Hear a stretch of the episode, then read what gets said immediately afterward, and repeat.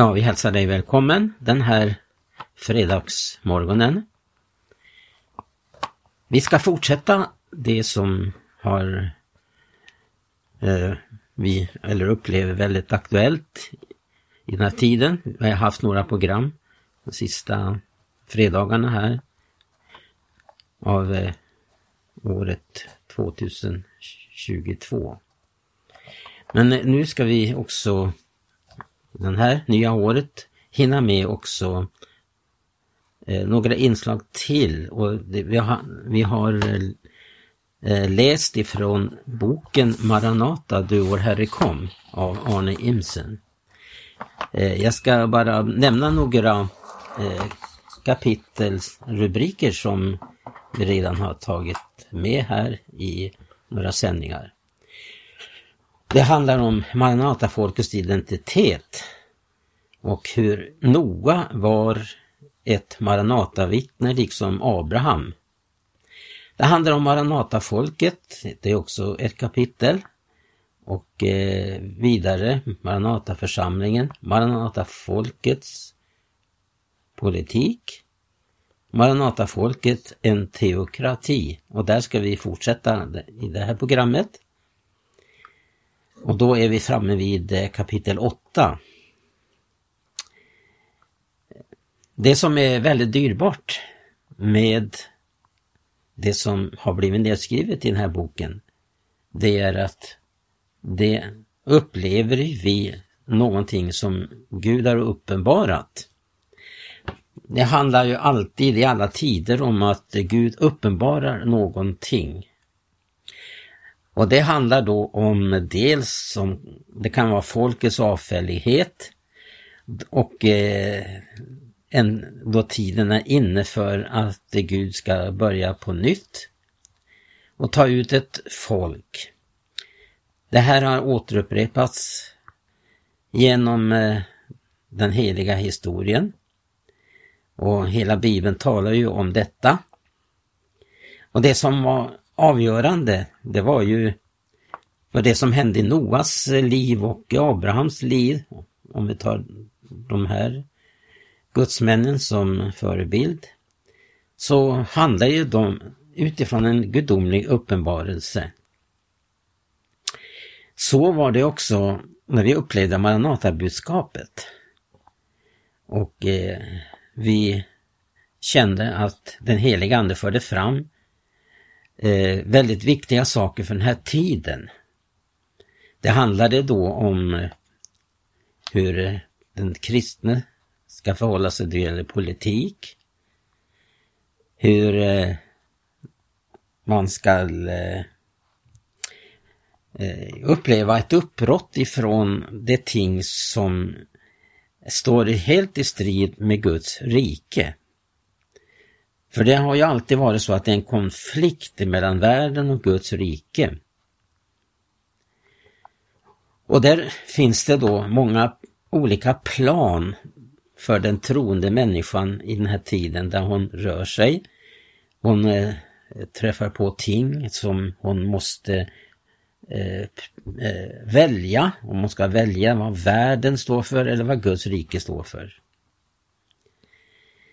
Det som är också har varit dyrbart för oss det är att Gud på det här sättet genom en uppenbarelse hur vi ska handla i det ena och andra fallet. Och det har varit då olika saker som eh, vi upplever i vår tid är väldigt avgörande. Och det handlade om till exempel i det här samhället, vem fostrar våra barn?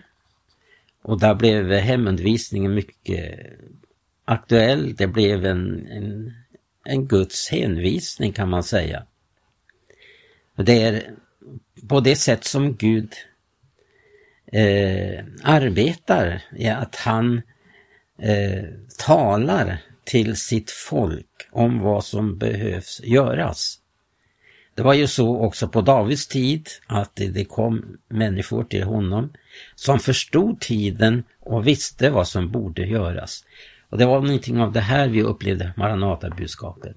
Men nu ska jag be Gertrud läsa eh, fortsätta då i den här boken Maranata. Och som sagt då har vi kommit fram till Maranatafolket, en teokrati.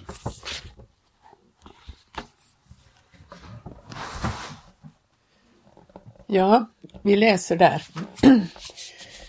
Vad har egentligen domarboken att lära oss?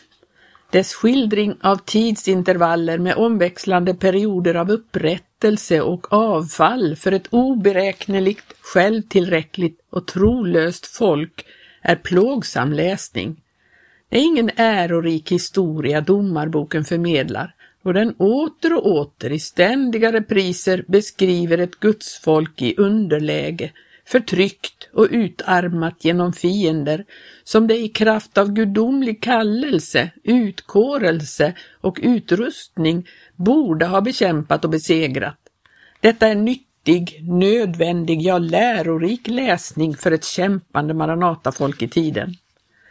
Var kan vi finna orsaken till vanmakten, kraftlösheten och alla misslyckade försök och ansatser hos det folk som bär Guds namn och bekänner sig vara hans egendom, språkrör och redskap bland alla andra folk.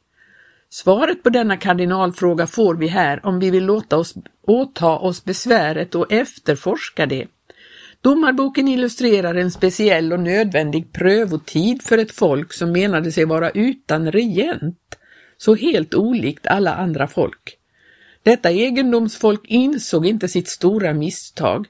Detta folk bar den osynlige Gudens namn och det var han som skulle vara deras ständigt närvarande konung och det majestätets undersåtar, varför deras strävan till likhet med de omgivande folken var helt missriktad och demoraliserande. Det är slående hur identiskt lika avfallskrafterna initieras, utvecklas och fullbordas i alla tider i nya upplagor och otaliga kopior runt omkring i hela världen. Om man byter ut ort och personnamn så lever de gamla rollerna i obrutna led genom tallösa platser och ännu fler personer i nutiden. Det finns egentligen inget svårbegripligt eller oförklarligt i detta skeende. Det är logik och konsekvens i avfallsprocessen där själva utvecklingen markeras av nöd, nåd, upprättelse, gottgörelse, övermod, oberoende, perspektivförskjutning, självtillit, kompromisser, enhetssträvanden, identitetsförlust, maktfullkomlighet, desorientering, kraftlöshet, kaos, fiasko utan hopp. Så ser egentligen generationskurvan ut. Parallellt eller i kronologisk följd angriper och oskadliggör tidsandan, glädjen, frimodigheten och stridsmoralen hos trons förlovade folk och det framträder som de mest ömkansvärda existenser i sin samtid, i svekfull allians med den verklige fienden. Det kan ge anledning till känsla av predestination och funderingar om fatalism. Men ära vare Gud, om nu detta skulle vara regel så finns det lysande undantag som klart och entydigt dementerar alla sådana antydningar och påståenden. Det övergripande skälet till tro på framgång och kontinuitet finns inte att söka i människan, hennes moral, ideal och hennes anordningar, inte ens då hon, hon stoltserar med gudomlig härledning. Det första avsteget är alltid samma, underlåtenhetssynd. Det är alltså inte det hon gör som indikerar den första avvikelsen, nej, det är det hon underlåter att göra, nämligen att hon i sin förmätenhet förfaller till förfängliga tankar, fastän hon har lärt känna Gud, ändå underlåter att prisa och tacka honom såsom Gud. Denna förändring är ytterst allvar, vanlig men alltid lika svår att upptäcka för ytliga iakttagare. Det hela verkar alldeles för löjligt och naivt för mänskligt förnuft för att vara sant och betydelsefullt, värt att tas på allvar, betänka och underordna sig, men det är en grundlag i Guds rike som framhålls på olika sätt i trons egen urkund, så som exempelvis i den andra salmen i Saltaren. Så kom nu till förstånd ni konungar, låt varna er ni domare på jorden, tjäna Herren med fruktan och fröjda er med bävan, Hylla sonen så att han inte vredgas och ni förgås på er väg, ty snart kunde hans vrede upptändas. Saliga är alla de som taga sin tillflykt till honom. Gud är verkligen sitt folks trofaste konung som aldrig kan förneka sig själv utan står troget fast vid sitt eget löftesord. Det var detta majestät hans folk övergav för att istället eftertrakta mänskligt herravälde. Sådana ståndpunkter och vittnesbörd stämplar ljumheten, likgiltigheten och namnreligiositeten i all sin formalism och sitt prål såsom svärmeri och spiritualism. Begreppen flyter ihop eller upplöser varandra för att ersättas med andra ord och uttryck såsom sekterism, fanatism, fundamentalism, isolationism, extremism, förstärkta med skräckinjagande psykopater och aktuella skandalösa händelser i historia och samtid. Närhet och distans, betingat av uppenbarelsetrons eget väsen och egna uttrycksformer, leder emellertid aldrig till samhällsfientlighet, självdestruktion eller våldsamt uppror då de uttalar sina protester mot synd, ohörsamhet, olydnad och ogudaktighet. Påhoppen är lika vanliga som myterna om väckelsekristendomens alla avarter, ett sätt att gardera sig emot väckelsekristendomens närgångna och omutliga omvändelsekrav. Om man liberalt och bibelkritiskt byter ut oskrymtad bibeltro och kategoriskt omvändelsekrav mot sakrament, mässor och etisk fostran, då kallas det kristendom men om man på allvar söker närma sig Nya testamentets radikala frälsnings och gemenskapsideal, då kallas det sekterism och extremism. Så har det alltid varit. Kyrkans teologer är mästare på att formulera trollformler för anpassning och utslätning för att friktionsfritt alltid platsa i det etablissemang som bekostar den sakrala servicen.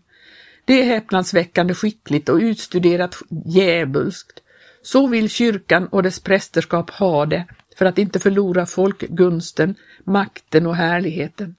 Att frikyrkans välutbildade och kunniga pastorer avundsamt sneglar efter att uppnå samma status och härlighet för sin samhällsnytta är helt stilenligt ett annat uttryck för samma avfall.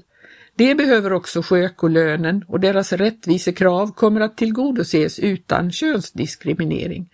Det låter illa då den kristenhet som är väl medveten om de hundratusentals män och kvinnor som hålls fångna i olika kloster runt omkring på vår jord utan att protestera eller fördöma detta livslånga frihetsberövande av förförda, manipulerade och förtryckta skaror uttalar sin indignation över bibelförankrad avskildhet, försakelse, överlåtelse, efterföljelse och lärjungaskap baserad på personlig kallelse och frivillig omvändelse. Hela den kristenhet som förtiger eller förtränger sanningen om denna grova brottslighet i Guds namn är solidariskt ansvarig för kyrkans avancerade maktmissbruk i Faderns, Sonens och den helige Andes namn och den går i ekumeniskt ok med denna världssköka, blir förr eller senare en av hennes döttrar, helt oberoende av teologiska, traditionella och övriga etiketter och astronomiska olikheter. Nästa kapitel heter Avfallets monument och vi får komma ihåg att detta skrevs på 90-talet och då fanns det en tidning här som eh, Broder Imsen eh, berör i den här kapitlet men eh, det kan säkert sägas om nutida publikationer också, så vi läser här detta kapitel. Det är outhärdligt då en fullständigt förvärldsligad väckelsekristendom fortfarande har namnet om sig att den lever fastän den är dödsmärkt. I sin skamlösa självsäkerhet agerar den på fältet som väckelsekristendomens språkrör, men dementerar samtidigt genom sitt väldokumenterade avfall och sin ljumhet i allt det den gör i samhälls och församlings och gudstjänstliv. Låt mig här referera till ett av några belysande exempel. Med Evangelie Herold gick en epok i graven. Den nya tidens avfall och förnedring artikuleras tydligast av den skamlösa PU-publikationen Zebra, en ungdomshärold i fräck sodomstil för att nå svenska skolelever med det kristna budskapet. Om man bläddrar och studerar sida efter sida i den dagstidning som gör anspråk på att vara just väckelsekristendomens språkrör i detta land, så är man blind på båda ögonen och ovillig att acceptera uppenbara fakta om man förnekar att den har mycket lite med väckelsekristendom att göra. Desto mer företräder den en babelsk språkförbistring. Den har horisontalplanets exklusiva dimensioner, kan testas och mätas med, mätas med vetenskapliga instrument men överlever inte med sin kristnade materialism en urkristen väckelse. Hur skulle den kunna göra det? Studera tidningens historia och ta lärdom. Motivet för dess tillkomst, dess policy, förmynderi, godtycklighet och maktfullkomlighet, dess ambivalens i tros och frälsningsfrågor, dess flört med kyrklighet och kyrkliga dignitärer, dess bojkotter och personförföljelser. Det är helt otroligt att det organ som spekulativt och manipulativt har öppnat sina spalter för teater, idrott, penningspel, profan och religiös idolkult och varit ideologisk härold för ekumeniska, politiska, kyrkliga spektakel med professionella artister från rock och popkulturer, med festivaler och galor, med underhållande attraktioner från profana scener och mäktige vise män från estrader och scener av trä, plast och betong, som här får tjäna som symboler för ursprung, art och nivåer, kan tillåta sig en så falsk varudeklaration och för, förfäkta väckelsekristen identitet och integration. Den som vill ge sanningen rum måste ju medge att tidningsföretaget med dess politiska avläggare lanserat och utvecklat katolska förebilder i svensk kristenhet långt bortom sann väckelsekristendom. Med en förtrollande utstrålning av tolerans, vidsynthet och humanism döljer hon sin känslighet för och hatet mot korset.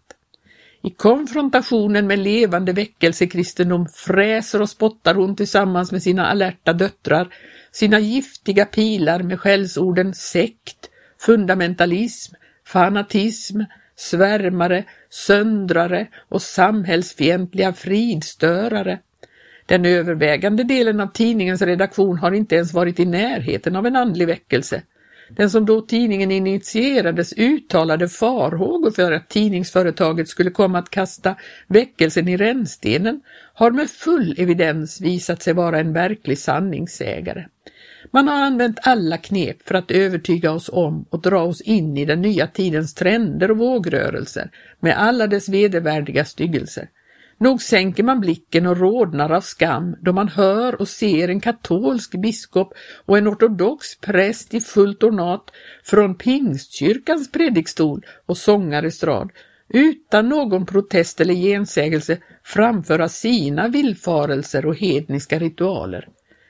Då evangelisten engagerar sig i tävlingsidrotten och drar församlingens ungdomar med sig till åskådarläktaren och får idrottsföreningen till partner i ett onaturligt partnerskap, då handlar det inte längre om kristendom utan fastmer om kristenhetens moderna avarter för att vara människor till behag. En kristen församling som lägger sig platt för sådana idéer och undviker att ha sina gudstjänster på tider då idrottsliga evenemang äger rum har naturligtvis skrivit under sin egen dödsattest. Detta onaturliga partnerskap är oförsvarbart, bör omgående bekämpas med kraft och upplösas utan dröjsmål. Vem är det som puffar för och vill normalisera omaka Kristusbeliar förbindelser av detta slag om inte den väckelsekristna rikstidningen? Det är häpnadsväckande att urartningen har gått så snabbt och hunnit så långt. Detta är konkreta uttryck för veritabel avkristning och det blir ingenting annat. Det är att manipulera människor att ge kvalificerat hedniska manifestationer och sanktioner kristna begrepp. Ve dem som i Guds namn och med den kristna församlingens stöd för sin rekrytering ägnar sig åt sån förfalskning. Flytta icke ett gammalt råmärke, ett sådant som dina fäder hava satt upp. Men denna attack mot gamla råmärken har fått det opportunistiska ledarskapets auktorisation. Därför kommer den att fortsätta. Ty de få exempel som i sig själva är överbevisande dokument om verkligheten är ändå bara den synliga toppen av det underliggande isberget. Tidningen Dagen har varit en katastrof för väckelsekristendomen i detta land i sin självutnämnda och para parodiska roll som väckelsekristendomens språkrör eftersom den lever i en helt annan maktsfär och företräder oförenliga motsatser. Titta till exempel lite extra på tidningens tv-tablåer. Vad har de där att göra? Spaltmeter upp och spaltmeter ner presenteras minutiöst varje programpunkt, oberoende av programmets innehåll och kvalitet. Det är ju upprörande att en tidning som menar sig ha skyldighet att informera sin läsekrets om, om allt det snusk och allt det våld, all den brutalitet, all den laglöshet och all den gudsfientlighet och all den människofientlighet som äggar och manar barn, ungdom och äldre i programrubrikernas feta grotesker med alla sina sodomslika meriter kan fortsätta sin låtsaslek som väckelsekristendomens sanna språkrör i detta land. Dessa program har drivit fram gatuvåld, promiskuitet, självmord och annat mänskligt elände såsom penningspel och dobbel i skiftande former. Allt detta som tidningen på sin ledarsida påstår sig bekämpa det exponeras skamlöst i tidningens tv-tablåer. Tidningen gör ett tafatt försök att profilera sig genom att särbehandla det religiösa budet i ett par inramade spalter, vanligtvis associerar dessa program till en helt annan potentat än Herren Jesus Kristus. Modern kristenhet har egentligen väldigt lite att säga om honom. Det finns så mycket annat att ägna sig åt. Vad är det som bestämmer tidningens policy? Definitivt inte väckelsekristendomen. Tidningens rutinerade kopplare spekulerar i och hänger sig åt grov prostitution.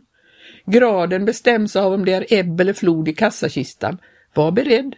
Uppgörelsen stundar, ty Guds rättfärdighet kräver ju att det som vållar er lidande får lidande till vedergällning. Och detta är ett sådant lidande för väckelsekristet folk i hela Norden. Det är sannerligen inte svårt att känna igen Lot i det mönster tidningen utvecklat under sin halvsekellånga historia. Det är tydligt att Lot var en icke obetydlig opinionsbildare i de kulturstäder i vilka han och hans familj med de ädlaste intentioner absorberades och akklimatiserades. Lot, det kontroversiella borgarrådet i städerna Sodom och Gomorra, känner alla bibelläsare till.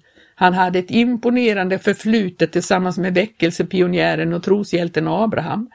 Denne visionäre pilgrim talade ofta och hoppingivande om staden där ovan. Det kunde inte undgå att påverka och tända den andra generationens medvandrare, Lot. Lot var på sitt sätt from och visionär, ivrig och framgångsrik. För honom var det naturligt att materialisera visionen och ge tron inomvärldsliga dimensioner. Han var ung, ambitiös och utåtriktad. Han hade kapacitet, civilkurage och moralisk resning. Klippt och skuren till auktoritet i Sodoms ledargarnityr. För Abraham var staden med de fasta grundvalarna där ovan, därför förblev patriarken en pilgrim som bodde i tält här. Lot däremot såg inte längre än till horisonten och upptäckte allt det som kunde ägga och stimulera hans sinnen i den stora och attraktiva staden här nere. Med övertygelse och beundransvärd hängivenhet och kraft bröt han upp och tågade mot den mäktiga staden i det förlovade landet. Tro blev åskådning. Men vilken tro! Hans, han materialiserade Abrahams vision. För honom blev Abrahams hänryckta beskrivning av staden där ovan, staden där borta, och han drogs allt närmare. Det Abraham såg med trons öga i ett evighetsperspektiv registrerade Lot med sina fem sinnen och ville förverkliga i tiden. Abrahams samtal med Gud och hans förbön för Sodom och Gomorra måste ses ur flera aspekter. Man kan inte utesluta att Abraham räknade med att Lots verksamhet i Sodom och Gomorra skulle ha givit något resultat, åtminstone tio rättfärdiga. Abraham förefaller vara förlägen och generad över Lots totala misslyckande. Gud uttrycker förväntningar på att Lots verksamhet skulle ha satt spår efter sig. Det förefaller emellertid som om Lot hade påverkats mer av städerna än vad de hade påverkats av honom. Inte ens hans egna mågar tog hans rättfärdighet på allvar. Ja. Då får vi återkomma. Det finns återstår några kapitel. Och eh, vi önskar ju också alla lyssnare i närradion Eh, ett eh, välsignat år som vi har redan gått in i. Och eh, allt ligger i Guds hand, vad som kommer att ske. Men allting är uppenbart att vi lever nära Jesu tillkommelse. Gud välsigna er var och en.